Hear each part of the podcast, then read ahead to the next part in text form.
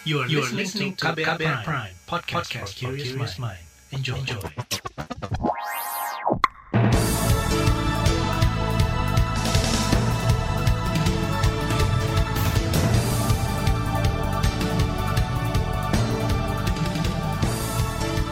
Selamat pagi saudara, senang sekali kami bisa menjumpai Anda kembali melalui program Buletin Pagi edisi Jumat 5 November 2021. Bersama saya Naomi Liandra, sejumlah informasi pilihan telah kami siapkan. Di antaranya, klaster di sekolah sumbang lonjakan kasus COVID-19. Menko Marves Luhut bantah terlibat bisnis PCR. Sejumlah daerah diterjang banjir akibat lanina. Inilah Buletin Pagi selengkapnya. Terbaru di Buletin Pagi. Kementerian Kesehatan Kemenkes tengah memantau pelaksanaan pembelajaran tatap muka PTM terbatas usai ditemukan klaster COVID-19 di sejumlah daerah, antara lain di Jakarta, Semarang, dan Solo, Jawa Tengah. Pemantauan dilakukan dengan menelisik kasus yang sudah terdeteksi. Meski ada kenaikan, hingga kini belum ada data total kasus COVID-19 di sekolah secara nasional. Kemenkes baru berencana membuka akses data COVID-19 sekolah sebagai antisipasi lonjakan kasus. Akses data tersebut akan dibagikan kepada Kementerian Kementerian Pendidikan agar tiap satgas sekolah bisa melihat informasi detail terkait hasil tes COVID-19 para siswa. Berikut pernyataan juru bicara vaksinasi Kemenkes Siti Nadia Tarmizi. Jadi uh, untuk memudahkan sebenarnya pada saat mendeteksi seorang siswa uh, pendidik maupun tenaga pendidiknya ini apakah dia kasus COVID positif atau kontak erat. Karena kita tahu dengan penggunaan peduli lindungi kita dengan mudah bisa uh, mengetahui uh, secara terintegrasi hmm. ya uh, apakah seseorang itu positif ataukah dia kontak erat. Sehingga kalau dia adalah orang yang uh, tergolong uh, masuk ke dalam uh, kelompok tersebut dia tidak boleh uh, mengikuti PTM. Siti Nadia menambahkan penggunaan aplikasi peduli lindungi di sekolah untuk memudahkan instansi pendidikan memitigasi penularan virus corona. Sebab aplikasi itu bisa memonitor faktor risiko COVID-19 oleh pelajar maupun tenaga pendidik sebelum masuk ke lingkungan sekolah. Pemerintah Provinsi Jawa Tengah menutup sementara sekolah yang menjadi klaster COVID-19. Gubernur Jawa Tengah Ganjar Pranowo menginstruksikan pemerintah daerah segera menutup sekolah tersebut selama dua pekan. Selain kembali melakukan pembelajaran daring, petugas juga diinstruksikan untuk melakukan tes dan pelacakan kontak erat. Itu SOP-nya ditutup sekolahnya, kayak yang di Solo itu. Langsung tutup dua minggu terus evaluasi. Maka kayak yang di kota Tegal tadi dilaporkan langsung semua di random sampling sampai karena sedikit ya, sampai 100% dicoloi gitu. Pak nanti colokin lagi Pak, nggak usah. Nanti aja kalau kemudian terjadi gejala-gejala. Itu yang saya katakan tadi tetap kita disiplin. Karena bukan tidak mungkin ya e, mereka bisa ketularan. Meskipun rata-rata kemarin data yang masuk ke kami ya mereka tanpa gejala. Itu tadi Gubernur Jawa Tengah Ganjar Pranowo. Sementara itu Kepala Dinas Kesehatan Jateng Yulianto Prabowo mengklaim klaster sekolah tidak mempengaruhi PTM di sekolah yang tidak ditemukan kasus corona. PTM di wilayah itu akan dihentikan seluruhnya jika klaster terjadi di banyak sekolah. Komisi Perlindungan Anak Indonesia menyoroti peningkatan jumlah sekolah yang menerapkan pembelajaran tatap muka atau PTM, tapi tidak diimbangi perubahan perilaku. Kata dia, jumlah sekolah yang mengadakan PTM terbatas meningkat 80 persenan dibanding tahun lalu. Namun menurut Komisioner KPAI Retno Listiarti, kepatuhan melaksanakan prokes masih rendah sehingga banyak PTM menimbulkan klaster sekolah. Namun, dari hasil pengawasan kami, penyediaan infrastruktur tidak berbanding lurus dengan perubahan perilaku. Jadi perubahan perilakunya belum terjadi bahwa sekolah di masa pandemi itu berbeda. Perubahan perilaku yang kami maksud adalah terkait 3M. Jadi menggunakan masker, menjaga jarak, dan uh, apa uh, satu lagi adalah mencuci tangan. Berdasarkan pengawasan KPAI di berbagai daerah, masih banyak ditemui pelanggaran protokol kesehatan di sekolah. Misalnya, penggunaan masker yang tidak tepat hingga pelanggaran tidak mengenakan masker sama sekali. Selain itu, banyak murid maupun guru yang tidak mencuci tangan sebelum kegiatan belajar mengajar. Ia menegaskan perlu ada prosedur kesehatan yang harus dipatuhi semua warga sekolah serta pengetatan pengawasan.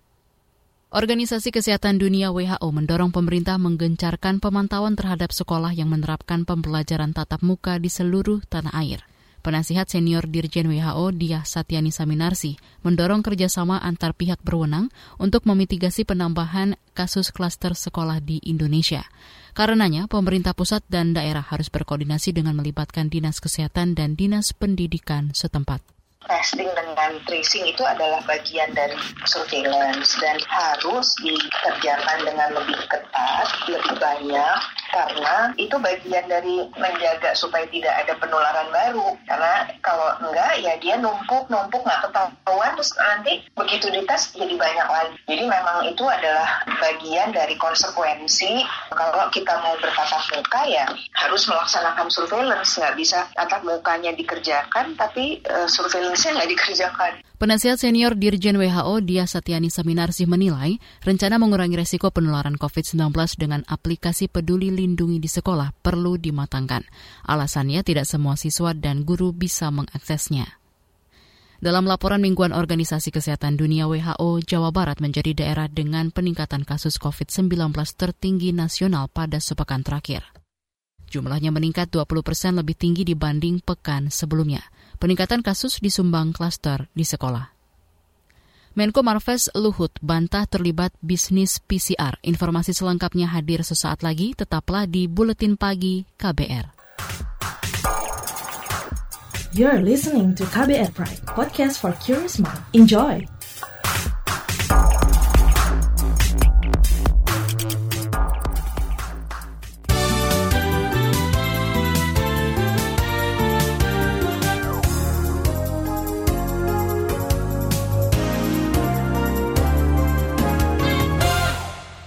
Menteri Koordinator Bidang Kemaritiman dan Investasi Luhut Binsar Panjaitan menepis tuduhan sejumlah pihak terkait keterlibatannya dalam bisnis tes PCR PT Genomik Solidaritas Indonesia atau GSI. Luhut berdalih, tujuan didirikannya PT GSI bukan untuk keuntungan pribadi, melainkan membantu penyediaan tes COVID-19 skala besar. Dalam unggahan di media sosial pribadi, Luhut menjelaskan keterlibatan PT Toba Bumi Energi dalam PT GSI. Kata dia, PT Toba Bumi Energi bersama perusahaan besar lain berpartisipasi dalam pengadaan tes COVID-19. Ia menegaskan PT GSI tak pernah membagi keuntungan kepada para pemegang saham, melainkan untuk penanganan pandemi. Bahkan Luhut kerap mendorong keterjangkauan harga tes PCR oleh masyarakat maupun tenaga kesehatan. Sebelumnya nama Luhut terseret dugaan bisnis tes PCR lewat PT GSI. Luhut dikaitkan dengan PT GSI karena memiliki saham sekitar 10 persen perusahaan itu. Dugaan permainan bisnis PCR oleh Luhut ini dilaporkan oleh Partai Rakyat Adil Makmur Prima KPK kemarin. Selain Luhut, Menteri BUMN Erick Thohir juga diduga terlibat perkara ini. Pemerintah menegaskan calon Panglima TNI penerus Hadi Cahyanto harus sosok yang teruji kepemimpinannya. Staf khusus Menteri Sekretaris Negara Valdo Maldini berharap Komisi Pertahanan DPR mampu mengeksplorasi kapasitas dan kapabilitas Andika Perkasa sebagai calon tunggal Panglima TNI saat uji kelayakan dan kepatutan hari ini. Dan dari awal, pemerintah memastikan siapa pun yang terpilih sebagai pengganti Marsikal Hadi Cahyanto adalah prajurit Sabta Marga pilihan yang telah teruji kepemimpinannya. Kita tunggu FPT di DPR, semoga semuanya berjalan dengan lancar dan benar-benar mampu mengeksplorasi visi, misi, dan gagasan calon Panglima TNI. Valdo membeberkan pemilihan nama KSAD Andika sudah dipertimbangkan matang oleh Presiden Joko Widodo. Alasannya, ex-komandan pasukan pengamanan Presiden itu dinilai memenuhi kualifikasi menjadi orang nomor satu di TNI, semisal berpengalaman, berprestasi, dan populer. Sosok Andika diharapkan mampu mengerahkan TNI menjangkau daerah 3T, terluar, terdepan, dan terpinggirkan guna mendukung vaksinasi nasional. Aparat penegak hukum dinilai kurang sinkron dalam menerapkan sistem keadilan restoratif. Menteri Koordinator Bidang Politik Hukum dan Keamanan Mahfud MD menyebut, aparat hukum mulai dari kepolisian hingga pengadilan kerap berjalan sendiri-sendiri tanpa ada koneksitas. Akibatnya banyak orang di meja hijaukan berdasarkan hitam putih hukum formal tanpa menimbang masalah substantif dan kepentingan masyarakat. Tidak melihat juga berapa kapasitas penjara misalnya atau lembaga pemasyarakatan. Tidak melihat juga tuntunan bahwa kita membentuk sistem kemasyarakatan itu untuk memanusiakan manusia lagi sehingga perlu rehabilitasi bukan perlu penghukuman. Kemudian juga ada hakim melakukan itu cenderung menjatuhkan hukuman badan atau penjara. Jadi restoratifnya itu hanya ada di buku, tetapi di dalam praktek peradilan dari tiga lembaga itu sering tidak sinkron. Mahfud MD menambahkan tidak padunya penerapan keadilan restoratif ini berdampak pada kelebihan kapasitas di lapas yang dihuni 100 persen lebih. Per 8 September kemarin, total ada lebih dari 250 ribu penghuni lapas. Padahal kapasitas normal hanya bisa memuat 130-an ribu orang. Kelebihan kapasitas itu paling banyak disumbang terpidana kasus narkoba. Kita ke informasi ekonomi. Pemerintah menyiapkan stok penyangga sebagai antisipasi ancaman ketahanan pangan akibat cuaca ekstrim Lanina. Menteri Pertanian Syahrul Yasin Limpo mengatakan Lanina berdampak pada perubahan cuaca ekstrim yang berlarut-larut. Karenanya perlu ketangguhan sektor pertanian, peternakan, dan perikanan untuk menghindari kekurangan bahan baku logistik nasional. Selalu begitu Pak. Kalau banjir-banjir, tunggu. Kemaraunya akan parah. Pertanian siap nggak? Kita udah siap simpang makanan nggak? Oleh karena itu Pak Sekjen, Pak Gubernur, para bupati saya berharap stok untuk logistik makan rakyat harus disiapkan dalam dua tahun. Kementerian Pertanian mencatat lebih dari 10 juta ton beras akan disiapkan dari stok penyangga. Stok itu diklaim bisa memenuhi kebutuhan masyarakat hingga dua tahun ke depan. Selain itu, ia mendorong sektor pertanian beralih ke tanaman jagung yang lebih sedikit memerlukan air ketimbang tanaman padi. Menteri Syahrul juga mengingatkan masyarakat berhemat dan tidak membuang-buang makanan. Kita ke informasi mancanegara. Negara Timur Tengah berkomitmen membahas kerjasama investasi dan komitmen bisnis di Indonesia. Menteri Luar Negeri Retno Marsudi mengatakan, komitmen investasi senilai triliunan rupiah disepakati usai pertemuan bilateral Presiden Joko Widodo dengan putra mahkota Mohammed bin Zaid di Istana Syati, Abu Dhabi. Komitmen itu disepakati Lembaga Pengelola Investasi Indonesia dengan perusahaan logistik multinasional Dubai Port World. Sebagai informasi teman-teman, selama kunjungan ini terdapat komitmen bisnis dan investasi senilai 32,7 miliar US dollar dari 19 perjanjian kerjasama yang akan dipertukarkan besok di Dubai. Menlu Retno mengatakan kedua pemimpin juga membahas perdagangan, pengaturan koridor perdagangan, lalu komitmen kemitraan dalam pembangunan ibu kota baru serta isu lingkungan terutama mangrove. Kedua negara sepakat saling mengakui sertifikat vaksin dan integrasi platform perlindungan perjalanan. Beralih ke informasi olahraga. Cabang olahraga para atletik Sumatera Utara menargetkan 24 medali emas dari Pekan Paralimpiade Nasional Peparnas 16 yang berlangsung di Papua 2 hingga 15 November 2021. Pelatih atletik Sumut Hardodi Sihombing menyebut target itu realistis mengingat perolehan pada peparnas sebelumnya. Pada 2016, para atletik Sumut meraih 19 emas. Pada Peparnas Papua 2021, cabang olahraga para atletik Sumut diperkuat 29 atlet. Pertandingan mulai digelar 6 November di Stadion Lukas NMB Kabupaten Jayapura. Persib Bandung memimpin klasemen sementara Liga 1 Indonesia usai mengalahkan Persela Lamongan 3-1 di Stadion Maguwo Harjo, Jogja kemarin. Persib saat ini mengumpulkan 25 poin dari 11 pertandingan dan belum pernah kalah.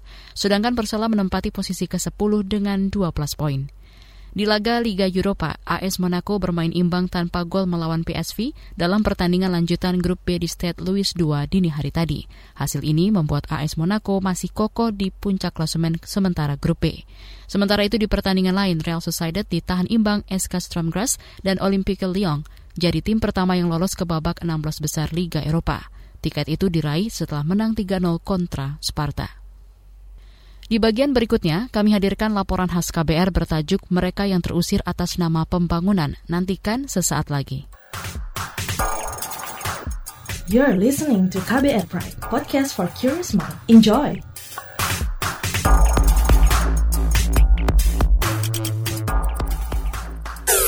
Commercial break. Sudah tahu yang satu ini. Sekarang kabar baru ada di playlist teman perjalananmu. Kamu masih bisa update dengar berita terbaru sambil dengerin lagu kesukaanmu. Semua bisa kamu dengerin di playlist Daily Drive Spotify.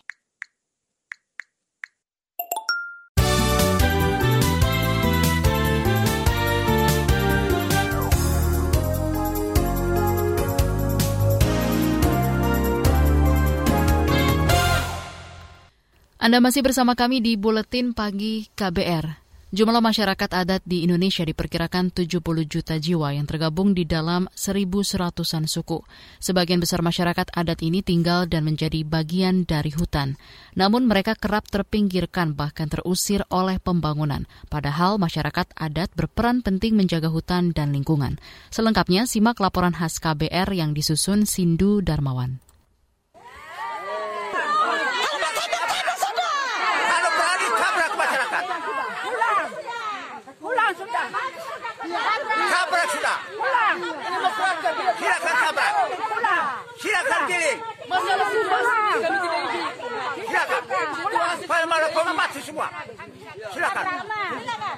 Itu tadi cuplikan perdebatan antara aparat kepolisian dan sebagian masyarakat adat Dusun Malapoma, Desa Rendubuwute, Kecamatan Aisesa, Kabupaten Nagekeo, Nusa Tenggara Timur, NTT, pertengahan September lalu. Dalam video yang diunggah Persekutuan Perempuan Adat Nusantara Perempuan Aman itu, masyarakat adat yang sebagian besar perempuan mengadang rombongan polisi, kontraktor, dan aparatur sipil yang akan mengukur lahan warga yang masuk area pembangunan Waduk Lambo di Lowose, Ngagekeo.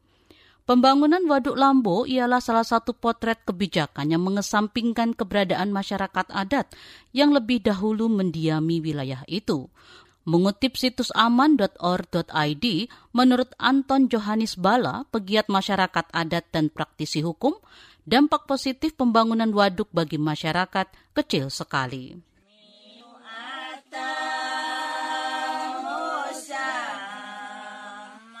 Itu sebab masyarakat adat di sana menolaknya.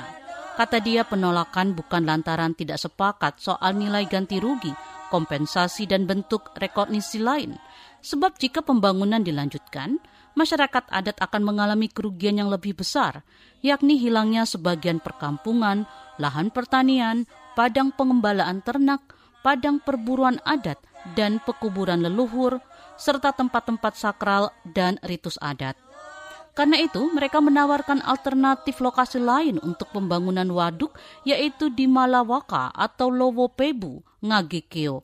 Hal tersebut juga sesuai Perda tentang Rencana Tata Ruang Wilayah Kabupaten Nagekeo.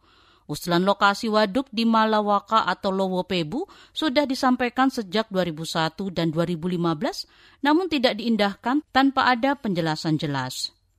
Hal tak jauh beda terjadi dalam rencana pembangunan Taman Nasional Komodo di NTT. Wahana Lingkungan Hidup Indonesia Walhi menyebut pemerintah tidak melibatkan masyarakat atau modo, penduduk asli wilayah tersebut sejak ribuan tahun lalu. Padahal menurut Direktur Eksekutif Walhi Nasional Nur Hidayati, gelar warisan dunia yang diberikan UNESCO memiliki arti penting bagi masyarakat lokal dalam upaya pelestarian komodo. UNESCO juga merekomendasikan pemerintah menghentikan proyek infrastruktur yang berpotensi mengganggu ekosistem dan habitat asli komodo. Berikut pernyataan Direktur Eksekutif Walhi Nasional Nur Hidayati Agustus lalu. Karena sebenarnya penetapan uh, wilayah adat mereka yang sudah mereka diami selama turun-temurun ini menjadi satu kawasan taman nasional itu sebenarnya adalah merupakan pengorbanan yang luar biasa. Tadi sudah disampaikan bagaimana masyarakat di sana sama sekali tidak meminta ganti rugi atau apa pun dan uh, karena tujuan dari Taman Nasional ini uh, adalah untuk melindungi habitat komodo yang sudah lama menjadi uh, teman hidup masyarakat di sana masyarakat Atamodo uh, rela dijadikan wilayah taman nasional. Antropolog Universitas Airlangga Surabaya Sri Endah Kinasih membenarkan bahwa tak sedikit proyek pembangunan nasional yang problematik dan mendegradasi hak-hak dan kesejahteraan masyarakat adat. Mengutip uner.ac.id, menurut Sri Endah, kunci pengakuan hak masyarakat adat terletak pada pengesahan RUU Masyarakat Adat, namun hingga kini belum disahkan. Deputi 2 Sekretaris Jenderal Bidang Advokasi dan Politik Aliansi Masyarakat Adat Nusantara, Erasmus Cahyadi mengakui pentingnya aturan tentang masyarakat adat. Namun aturan yang sudah diajukan sejak 2010 itu hingga kini belum disahkan pemerintah dan DPR. Undang-undang masyarakat adat juga diperlukan supaya relasi antara masyarakat adat dan negara itu kembali berjalan harmonis, tidak berada pada suatu hubungan yang subordinatif Artinya negara mengambil dan masyarakat adat harus merelakan harta kekayaannya yang diambil oleh negara. Dan praktek-praktek semacam inilah yang terjadi selama hampir Indonesia 70 tahun lebih ini. Demikian laporan khas KBR. Saya Fitri Anggreni. Informasi dari berbagai daerah akan hadir usai jeda. Tetaplah bersama Buletin Pagi KBR. You're listening to KBR Pride, podcast for curious mind. Enjoy!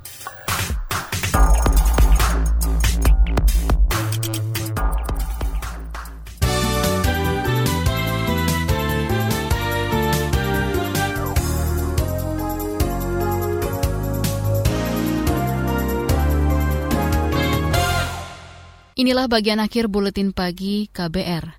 Kepala Badan Nasional Penanggulangan Bencana BNPB Gani Warsito mendorong masyarakat mengantisipasi bencana dengan melihat atau belajar tentang kondisi alam.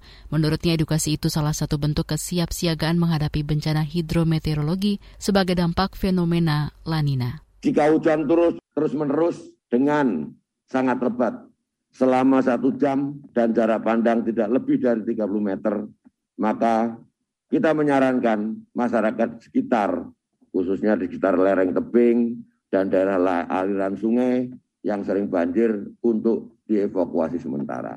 Jadi kita tidak perlu menunggu yang disebut dengan kejadian sudah terjadi baru kita bereaksi. Tapi antisipasi itu adalah lebih penting. Saat ini sejumlah daerah di tanah air sudah mengalami bencana akibat fenomena lanina. Di Kecamatan Bumiaji, Kota Batu, Malang, Jawa Timur, banjir bandang menerjang hingga kemarin sore. Pantauan Badang Penanggulangan Bencana Daerah BPBD setempat, banjir terjadi di dua titik sejak pukul 15 lebih 15 waktu Indonesia Barat. Dalam peristiwa ini dikabarkan 15 orang hanyut terbawa derasnya aliran sungai. Empat di antaranya ditemukan selamat, sedangkan 11 masih hilang. Cuaca ekstrim juga terjadi di Kabupaten Kuningan, Jawa Barat. Selama sepekan terakhir, sekitar 16 bencana alam terjadi di wilayah itu, antara lain tanah longsor. Bencana tersebut mengakibatkan sejumlah rumah rusak ringan hingga sedang dan material tanah longsor menutup aliran sungai di Desa Tangkolo, Kecamatan Subang. Berikut penjelasan Kepala BPBD Kuningan, Idra Bayu Permana. Dari hari Kamis itu eh, kejadian bencana itu sekitar 16, eh, 16 sampai dengan hari ini, 16 sampai dengan hari ini. Eh, ini kan berarti rentang waktunya hanya satu minggu kan, satu minggu ada ada yang lumayan. Walaupun ya itu skalanya masih skala kecil, skala kecil. Tapi ini juga harus diperhatikan bahwasannya ini masih awal bukaan musim hujan. Kata Idra, Curah hujan pada musim penghujan tahun ini lebih tinggi dibanding tahun sebelumnya, yakni mencapai 70 persen, sehingga beberapa wilayah di Kabupaten Kuningan berpotensi terjadi bencana alam terutama tanah longsor. Puncak hujan masih diprediksi terjadi pada Januari dan Februari tahun depan.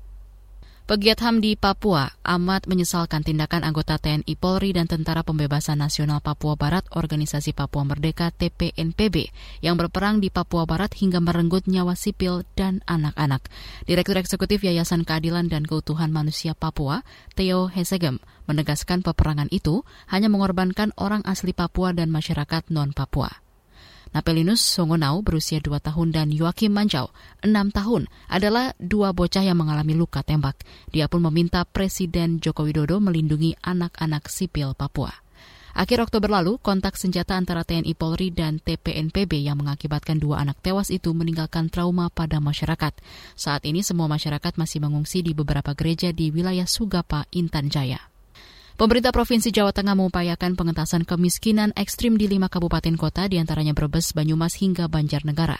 Caranya dengan memberdayakan perempuan di daerah prioritas. Pemprov setempat memberikan pelatihan ekonomi dan keterampilan usaha. Berikut penjelasan Wakil Gubernur Jawa Tengah Taj Yasin Maimon segera mengentaskan kemiskinan ekstrim yang ada di Provinsi Jawa Tengah. Ada lima kabupaten kota, ada 50 kabupaten. Mengentaskan kemiskinan itu tadi kan di setara ini perhatian terhadap perempuan. Mereka income-nya dari mana? Maka kita berdayakan. Salah satu memberdayakan adalah dengan memberikan pekerjaan memberikan pelatihan, pendampingan, dan seterusnya dari BKW bekerjasama dengan Dinas Koperasi kami. Wagub Tasyiasi menambahkan dari lima kabupaten yang termasuk daerah miskin ekstrim sebanyak 7 ribu lebih desa mendapatkan pendamping pengentasan kemiskinan.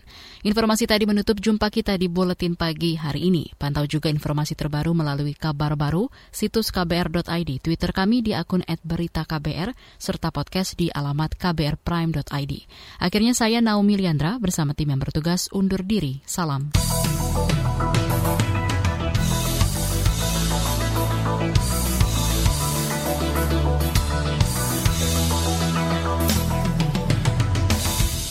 KBR Prime, cara asik mendengar berita. KBR Prime, podcast for curious mind.